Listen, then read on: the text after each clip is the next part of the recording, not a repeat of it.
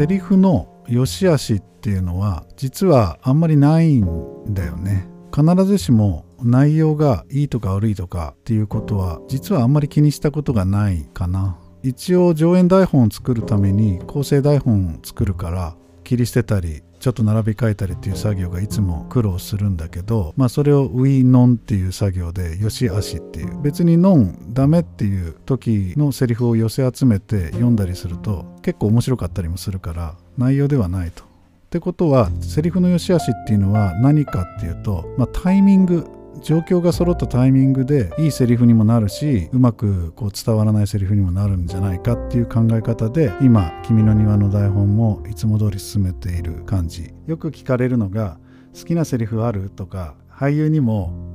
何かここで言ってほしいセリフないのかとか稽古が行き詰まったりすると聞かれるんだけどいつももう口癖のように「ない」って言ってしまうそれは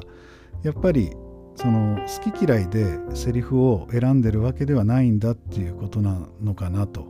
いうふうに思うんだよね。例えば古典的な戯曲だったら名台詞っていうのが必ず忍び込んでいるわけで、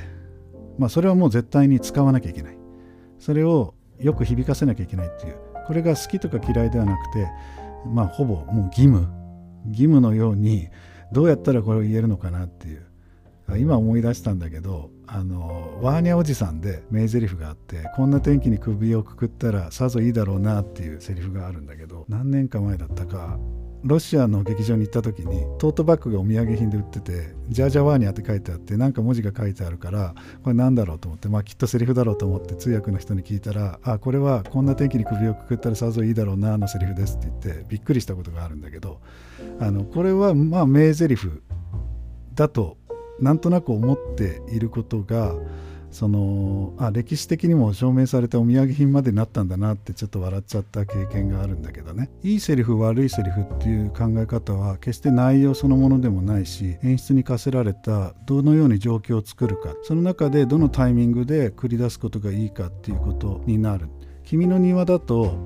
じゃあそれいいセリフ悪いセリフではなくて古典に習って名台詞があるのかっていうとその評価はまだ下ってないからまあ難しいよね。自分たちでそれをトートバッグで売り出すようなセリフを見つけ出さなきゃいけないからまあそれを新作をやるときはやっぱ覚悟しなきゃいけない